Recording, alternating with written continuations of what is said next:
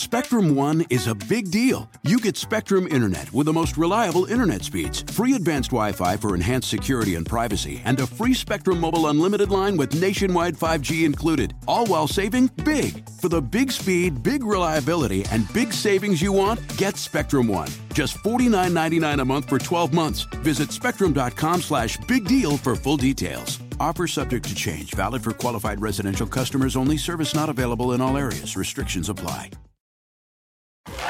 Through 25 seasons, 4,561 episodes, I believe The Oprah Winfrey Show was one of the greatest classrooms in the world. I really never thought of it that way. The aha moments, the breakthroughs, the LOLs, the connections, the occasional ugly cry. I miss him so terribly. I miss him every single minute. The moments that mattered.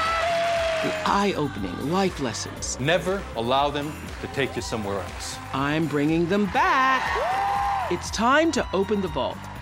I've personally chosen these classic episodes to share with you again. Every single person you ever will meet shares that common desire. They want to know Do you see me? Do you hear me? Does what I say mean anything to you? You are listening to The Oprah Winfrey Show the podcast. This is a 14 year old boy being interrogated by police after his 12 year old sister was found stabbed to death. It took more than 10 hours, over two days, but police got what they were looking for. Do you have any idea who may have wanted to harm your sister? No. You know what's happened? Yeah. We know who did it. You tell me what you did with the knife? What? God, I don't, I, no, I don't know. I didn't do it. Just because a person makes a mistake, just because a person does something bad. God. A, it doesn't mean that the world comes to him, and B, it doesn't mean that you're a bad person. God, Good people God, do bad things. God, I don't know. I don't know anything. You keep telling me all this stuff. And I don't know if it's true or not. So it's either Shannon, or it's your grandma, or it's your mom, or it's your dad, or it's you. You're at the crossroads. What do you have to tell me? What if I t- tell us? If I tell you a story, the evidence is going to be completely. Well, then tell us the story. That night, pissed off better. her. She couldn't take it anymore, okay?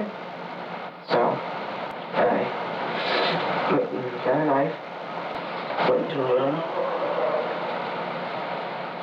and I stabbed her.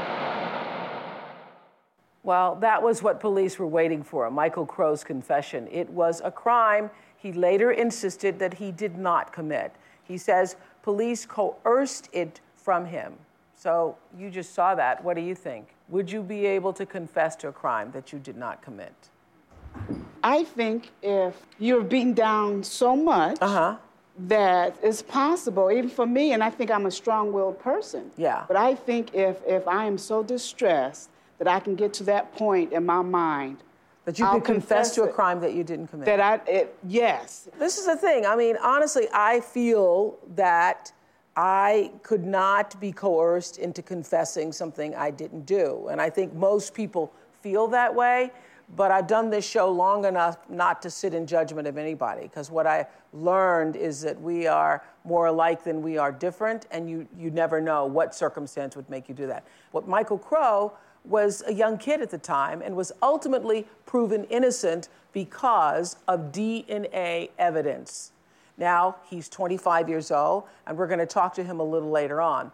Spectrum One is a big deal. You get Spectrum Internet with the most reliable internet speeds, free advanced Wi Fi for enhanced security and privacy, and a free Spectrum Mobile Unlimited line with nationwide 5G included, all while saving big. For the big speed, big reliability, and big savings you want, get Spectrum One. Just $49.99 a month for 12 months. Visit spectrum.com slash big deal for full details. Offer subject to change, valid for qualified residential customers only, service not available in all areas. Restrictions apply. But first, I want you to meet a man who made national news also as a teenager once described by prosecutors as a cowardly killer. That's what they said he was. A spoiled rich kid who wanted to kill his parents for their fortune. Marty Tankleff denies that even though he did confess to the murders, like Michael Crow, he says his confession at the time was false and that it was coerced by the police. And here's some background on Marty's story. Police emergency. This is Marty Tankleff, 33 Seaside Drive in Mount Hare. I need an ambulance. Here are the facts that Marty Tankleff and the Suffolk County Police Department agree on. On September 7, 1988, at 6:14 in the morning, Marty Tankleff calls 911. From his son, he's gushing blood from the back of his neck. Within minutes, police arrive at the Tankleff home. Martin Tankleff, 17 years old, said that his mother and father were both stabbed. Moments later, paramedics discover Marty's father, Seymour, on the floor in his office, unconscious and bleeding profusely from a stab wound to his neck. He is rushed to the hospital in a coma. Marty's mother, Arlene, is found dead in the bedroom, nearly decapitated, her throat slashed. Marty tells police he thinks his father's business partner, Jerry Steuerman, is behind the attacks. He said Steuerman owed his father hundreds of thousands of dollars and was the last to leave a card game at the Tankleff home the previous night. But here's where Marty and the police stories begin to differ. Lead Detective James McCready noted Marty was oddly unemotional when police arrived on the scene. I think he would have been crying. I think he would have been shaken, been very upset. He's sitting there with his legs crossed and his hands folded over his knees.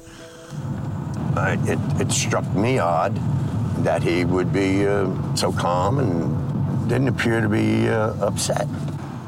But Marty says he was unemotional because he was in shock. When he's brought in for questioning, Marty believes he's helping the police piece together the murder. What he doesn't realize is that he is their prime suspect. For several hours, Marty denies any involvement in the attacks. So police try a different tactic. When I saw I wasn't getting anywhere with the questioning, I came up with an idea. I tricked him. Yes, I did. I made believe that an officer at the hospital called. They had pumped his father full of adrenaline, that he had come out of his coma, and that he had said, Marty, you did it. That's when Marty's story suddenly changes, sealing his fate. Well, not only did his story change, 17 year old Marty actually confessed to murdering his parents. During his interrogation, police say Marty told them he used a barbell and a kitchen knife to commit the crime, and even asked for psychiatric help because he thought he might be possessed. Police and prosecutors were certain they had their man, but Marty never signed that confession. So, as a result of his confession, coerced or not, Marty was charged with double murder, facing a possible life sentence in prison. He went to trial, he took the stand. In court, Marty insists his confession was a result of being tricked by detectives. As they build their case against Marty, prosecutors describe tension in the Tankleff home. Marty and his parents argued about chores and plans for his future. After nine weeks in court, the jury revealed their verdict. How do you find, as the defendant, Martin Tankleff, as to count two, murder, second degree? Guilty. Marty Tankleff was sentenced to 50 years to life for the murders of his parents after waging a 17 year battle from prison to prove that he was innocent. He was finally freed, and all charges against Marty were dropped. Please welcome Marty Tankleff. I got to tell you, when I'm looking at your face when the verdict is being read, it made me feel a little choked up. What do you feel when you see that? I don't ever like looking at that video because it's hard to imagine that was 20 years ago. Mm-hmm. Um, and you know, all I ever remember about is hearing my family scream in the background and knowing I never knew when I'd see them as a free man again. Mm-hmm. What kept you fighting? Uh, my free- family. Yeah. Uh, I knew I was innocent. My family is with me today. Mm-hmm. Uh, my mother's sisters, my father's brother have been with me ever since. Mm-hmm.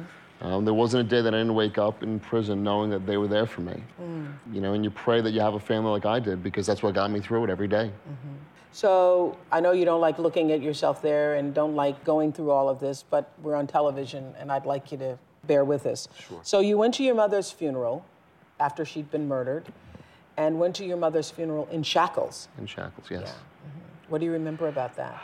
Very little. I remember I was still in a state of shock. Mm-hmm. And, you know, it's never been a time where I could grieve. I mean, I was facing murder charges back then. Uh, and now's a point where I've started to get my life back and I can kind of move forward a little bit. What do you remember? Because your interrogation was not videotaped. Correct. Okay. It was a hostile environment. I remember that, you know, I kept saying it wasn't me, it wasn't me, and they kept saying, we don't care. Mm-hmm. You know, just tell us what we want to hear. We want to know it's you. And you get to a point where you start doubting yourself. You get to the point where you just want to escape that environment. And you know you're not telling them the truth, but you just want it to end. Yeah. How long do you recall it going on? Hours. Hours. Um, I couldn't tell you. I remember being brought into the police station when it was light outside and leaving when it was dark. Now, when you were first brought into the police station, did you know that you were their prime suspect? No. No. Um, all they kept asking me was about my father's business partner, Jerry Steuerman, uh, any problems my parents had with people, Mhm. uh, my background, my family, and that's what I thought I was there for. Tell me what happened when you woke up that morning. Um, I woke up, it was supposed to be my first day of school, and I found my parents in the Mm-hmm. As a senior, as a a senior, senior, yeah. yeah. Um, I just turned 17 on August 29th, Mhm. And it should have been a great year. Mhm. Uh, instead, it changed my life forever.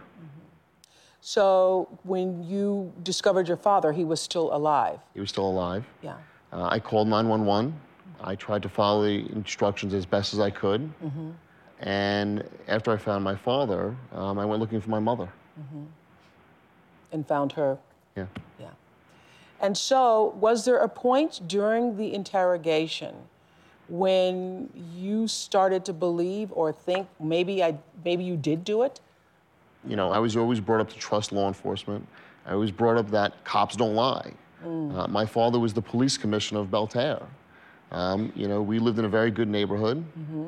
And, you know, when the cops turned around and said, Your father said you did it, I started to doubt myself. Mm-hmm. because I knew my father would never lie to me. I mean, I knew in my heart and my soul I wasn't responsible for this.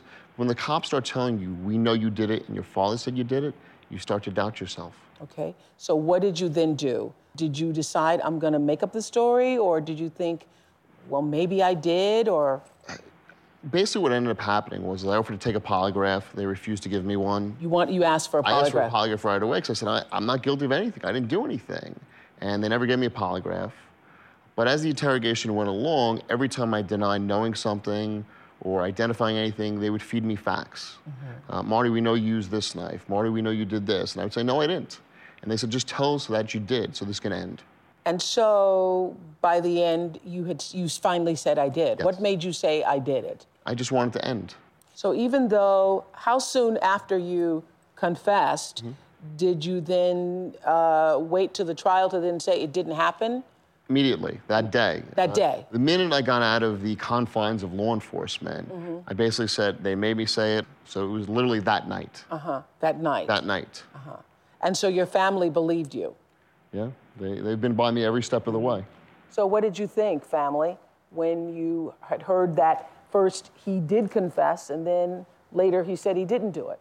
I, I think the, the what happened that day was that this whole thing had started bad because the police were lying to us for almost six hours. They kept telling us that Marty was coming, and so they were lying to us while they had him locked up in a room, mm-hmm. and were interrogating him. So it, it, the whole thing smelled bad to begin with. Then we finally got a call from Marty, and he told us on that call, he said, I only said it because they made me say it. And we also knew about the partner. I mean, we were aware of the whole family situation. So there was no doubt in our mind from the beginning. Well, Marty and uh, his team of lawyers and investigators believe there's evidence that links Jerry Steuerman, a former business partner of Marty's father, to the crime, but authorities have never charged Steuerman, nor have they ever considered him a suspect. Why? Well, there, there's been clear evidence that the lead detective in my case, McCready, um, was friends with Steuerman. Despite a huge amount of public support, there's still a few people who believe that Marty is guilty. Our producers called the lead detective on Marty's case, James McCready, uh, for a statement, and here's what he said. He said, He is guilty. He'll always be guilty. There were 12 jurors who convicted him. They were correct. What's, does that uh, affect you at all? You know, Detective McCready has a vested interest in this. We know he had associations with my father's business partner. Anybody who's ever looked at all the facts of my case knows I'm innocent. And, you know, I look forward to everybody continuing to look at the facts of my case. I mean, to this day, more witnesses are coming forward, and we encourage people to come forward because I'm innocent. I've always been innocent. And, you know, as the days go along, more and more of the truth comes out. Mm-hmm. Saul Kassin is a psychologist and an expert on false confessions. And so, you know, we started the show, Saul, asking that question Would it be possible for any of us here or those of you watching to be coerced into confessing? And you say? It happens. Uh, you know, this is not a theory, it's not speculation. If you look at the known cases from DNA exonerations, for example, and, and those are the ones you just can't dispute, in about 25% of the DNA exoneration cases that are out there, there was confessions and evidence as a contributing factor. And those DNA exoneration cases, those are the lucky few who had DNA in their cases and the DNA Right. saved and preserved to be tested. So that's the tip of the iceberg. We know it happens. We know it happens, yeah. Especially with, is it, is it in cases it's easier to coerce somebody who is younger? Oh, absolutely. There are some risk factors, and some of the risk factors have to do with who the suspect is. Marty was 17 years old. He'd never been in trouble before. He wasn't street smart in that way. He was raised to trust the police. He was in a state of shock, and when they brought him in, I mean, he just found his parents dead early in the morning. And when they brought him into the station, he wasn't even wearing shoes. He was half dressed. He didn't have his glasses. He was in a state. That puts him in a state of vulnerability. No, which is interesting because uh, in Michael Crow's case and in, and in uh, Marty's case, and, and I'm sure in many others, the police reaction is well, there wasn't a lot of emotion. I'm wondering, doesn't the police department consider lack of emotion or shock also as an emotion? Because we all, you know, are aware of what happened to the Menendez brothers. They were crying and screaming on the lawn, and oh my God, and it turns out they did murder their parents. So there's a range of emotions. Exactly. There is no one way to react to trauma. And psychologists who study reactions to trauma know that some people fly into a state of hysteria, but other people shut down, go numb, and appear emotionless. Hmm. That doesn't make them killers. The police are not psychologists in that regard. And to make, to, to, to make an inference about somebody being a liar or a truth teller, a killer or not killer, on the basis of whether or not they're emotional, there's just no, there's just no evidence for that. All right, so let's talk about how you ended up sitting here today. Uh, Karlene Kovacs, who is uh, one of our Skypers today, uh, happened to be at a party, is what I heard, Karlene. You were at a party and overheard somebody say something? Yeah, I was at an Easter dinner and some guy told me that he was involved. He was there and he pretty much committed the, the crime and Marty didn't. And what did you do? Um, well, first of all, I was in a state of shock. Um, I didn't want to tell anyone because it was almost too hard to believe. All right, and so what, they're just discussing it at Easter dinner, past the ham, and this is what happened? You know, we were having a conversation and he just started talking about exactly what he was doing. He was hiding behind bushes.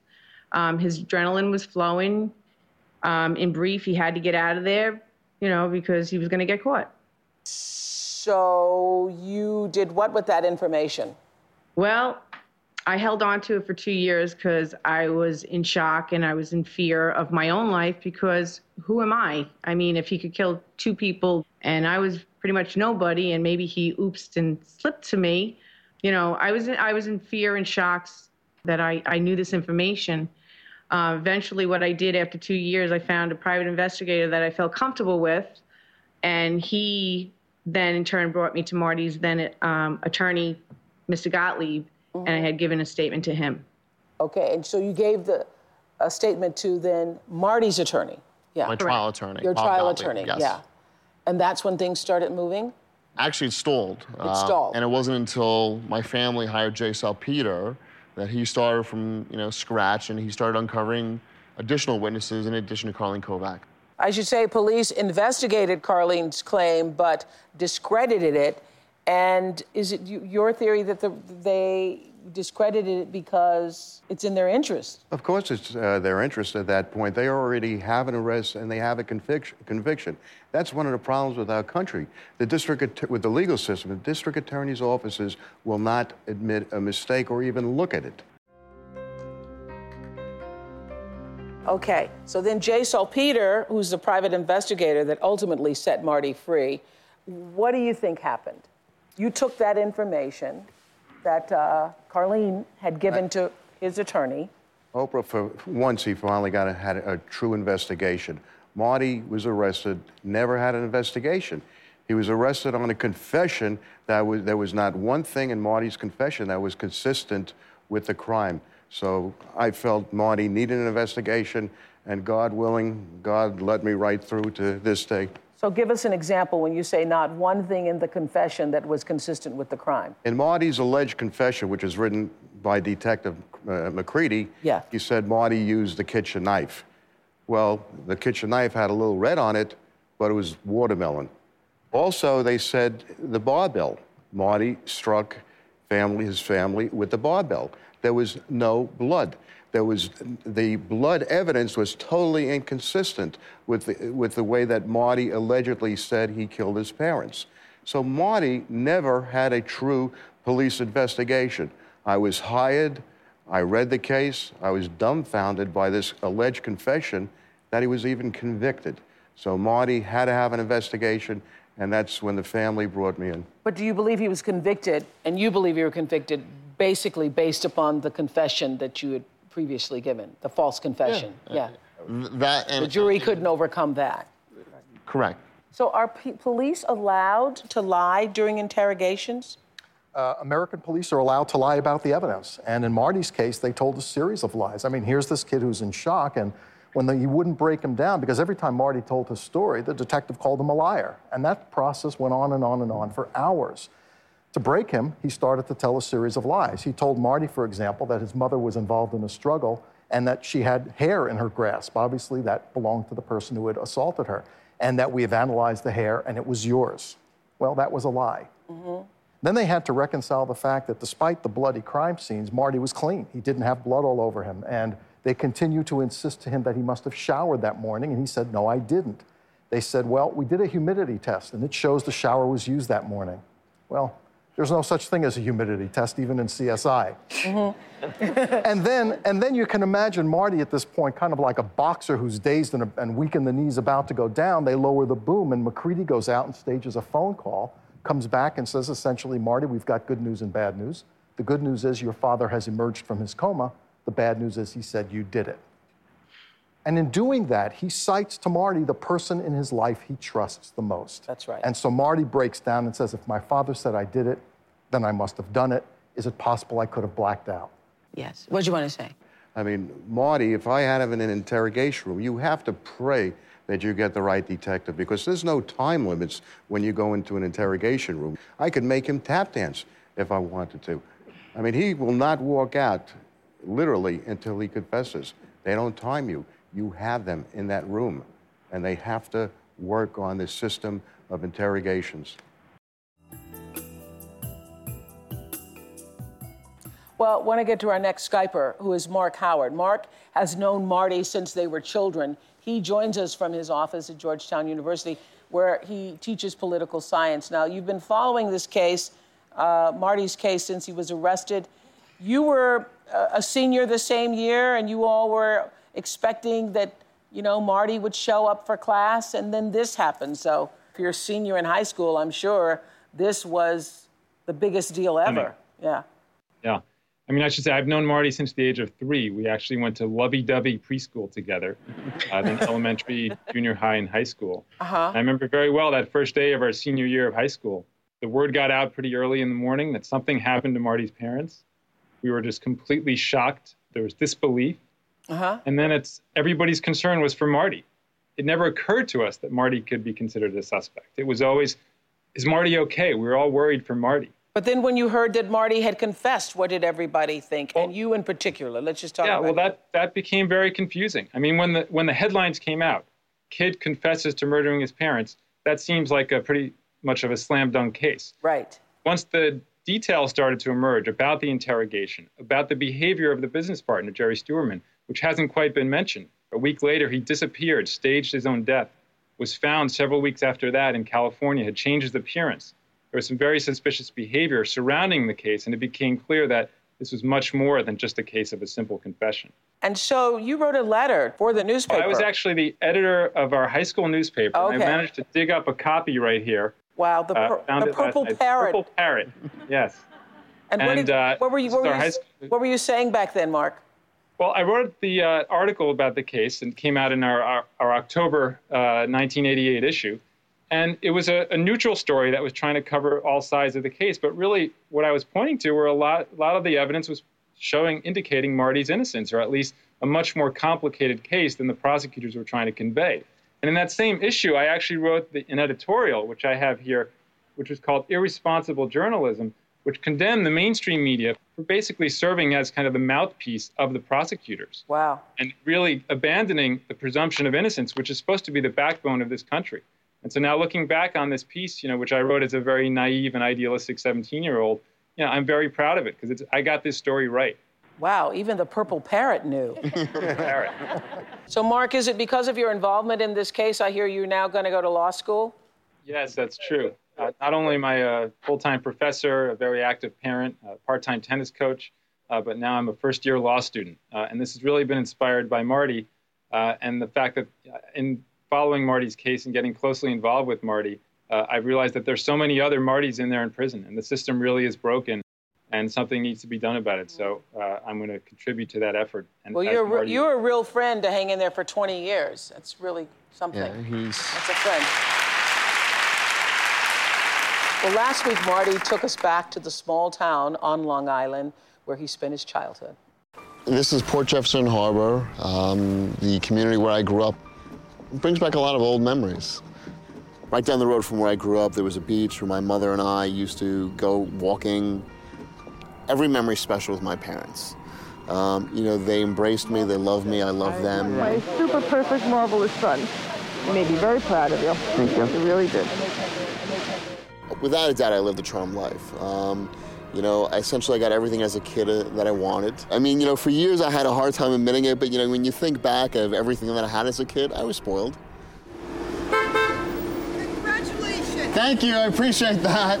Since his release from prison, Marty has become something of a celebrity in his tight knit Long Island community. Thank you. Just very happy. Oh, thank you very much. I appreciate Okay, that. good. Thank you. Thank you. I Lots of luck. appreciate that. you know, everywhere I've gone, it's kind of that same reception now. It just proves the fact that once all the facts have gotten out there, the people who knew me, the people who followed the case, know the truth. Yeah, I always thought Marty was innocent. I, when I looked at all the facts, it just completely made no sense to me. Appreciate it. I'm happy for you. You, you so deserve it. I'm I- I so glad appreciate for it. you. Thank you. You know. Thank you.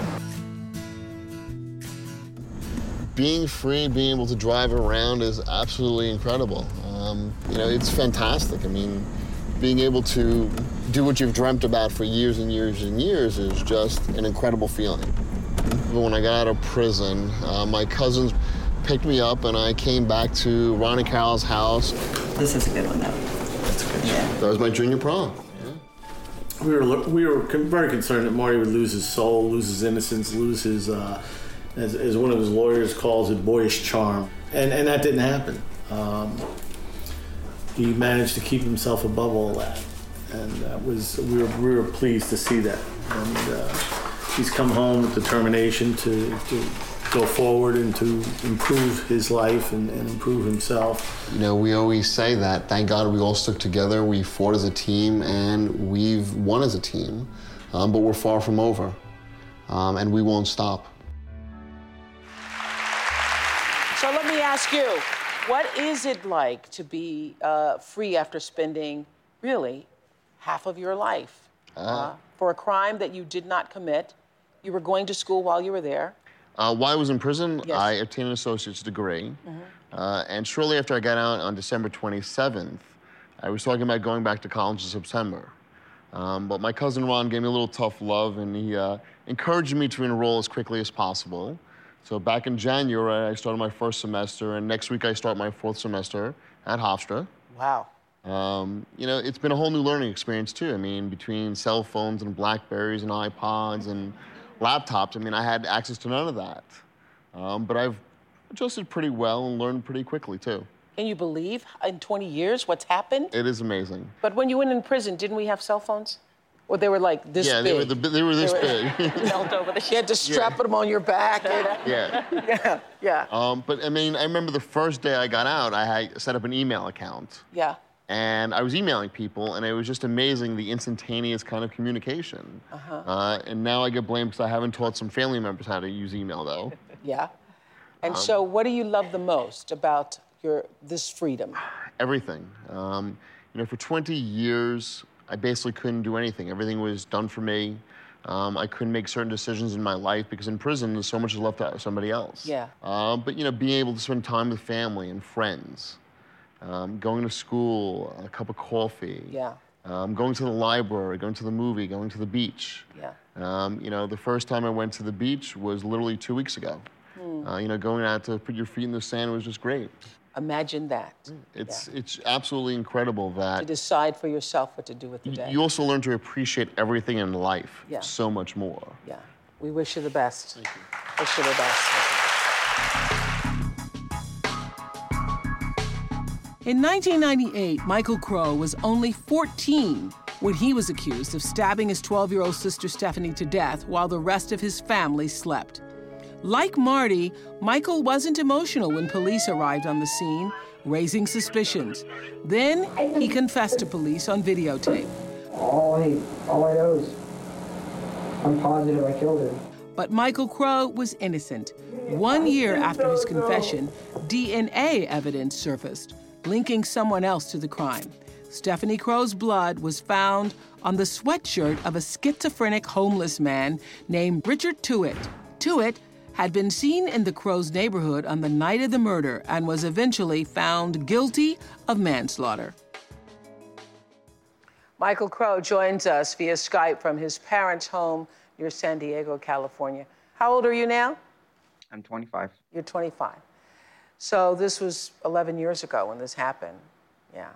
Yeah, it you know doesn't feel that long, but every time that her birthday rolls around, it just it's a reminder that you know we've lost a lot of time with her. So I ask you the same question that uh, we were talking to Marty about. Why did you confess? I mean, essentially, it's a process that they use that takes away everything you have. I mean, they strip away all your support systems, and you know once they've taken your family away from you and your friends, they start chipping away at your own beliefs and memory, and you know they lie about science. You know, they lied to me the same things. They told me that there's hair that was going to be mine that didn't exist, blood evidence that didn't exist, and you start doubting yourself, and you just want to be out of that. You don't want to be told that you're lying anymore.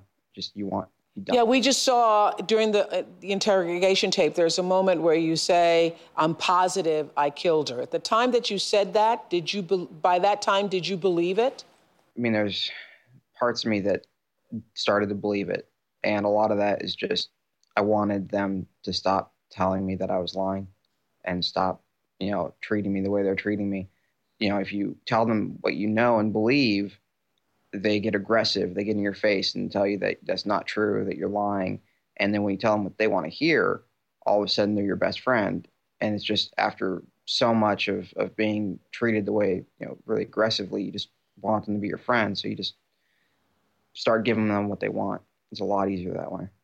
And so for you, it was DNA that basically saved you and prevented you from having to have the same experience that Marty Tankleff did, and that is serving time in prison based on a confession. Oh, I think it was two things. I think it, the DNA, absolutely. The videotaping of my confession, I think the two things together were really what sealed it. I know you've been sitting here listening to Marty Tankleff's story. As you're sitting here, I'm sure you couldn't help but think, there for the grace of God could have been you. Oh, the similarities are just startling. And you were not allowed to go to your sister's funeral. No, I wasn't allowed to to go to the funeral. It's tough. I never got to say goodbye. Something that I, I live with. I don't know. It's Do you have, still have regrets, anger, sadness about that? Obviously, some sadness. uh, I think every day of my life is is touched with with sadness and, and just you know obviously a loss. And I try not to be angry. I try to be a good person about that, but it's hard not to be angry at the people who took so much from you. Well, thank you for talking with us today. You gave us a lot to think about. Because as I said at the beginning of the show, I'm sure, myself included, a lot of people believe I, that could never, I could never be coerced into saying I did something that I didn't do. And I'm sure probably now you think that could never happen to you again. No, there's no way. I would never talk to the police again without a lawyer.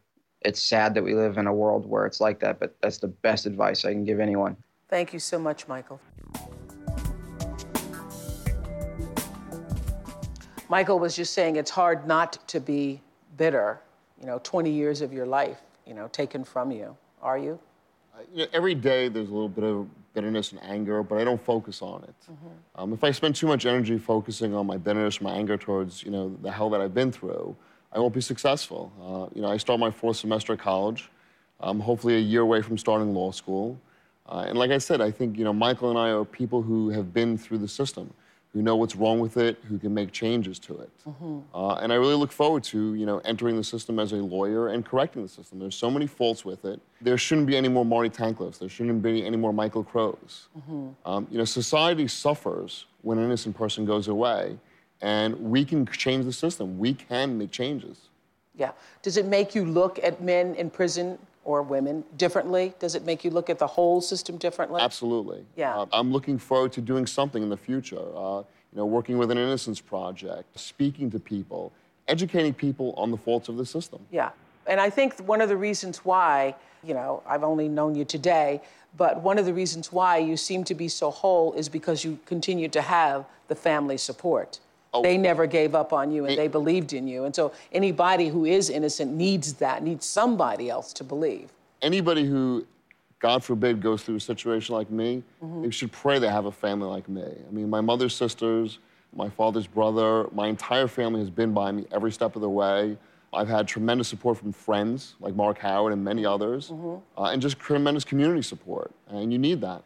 Yeah.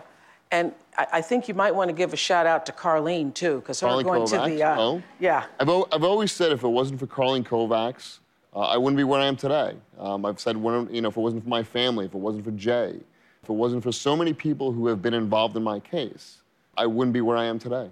Yeah. Thank you so much, Marty. I'm Oprah Winfrey, and you've been listening to The Oprah Winfrey Show, the podcast.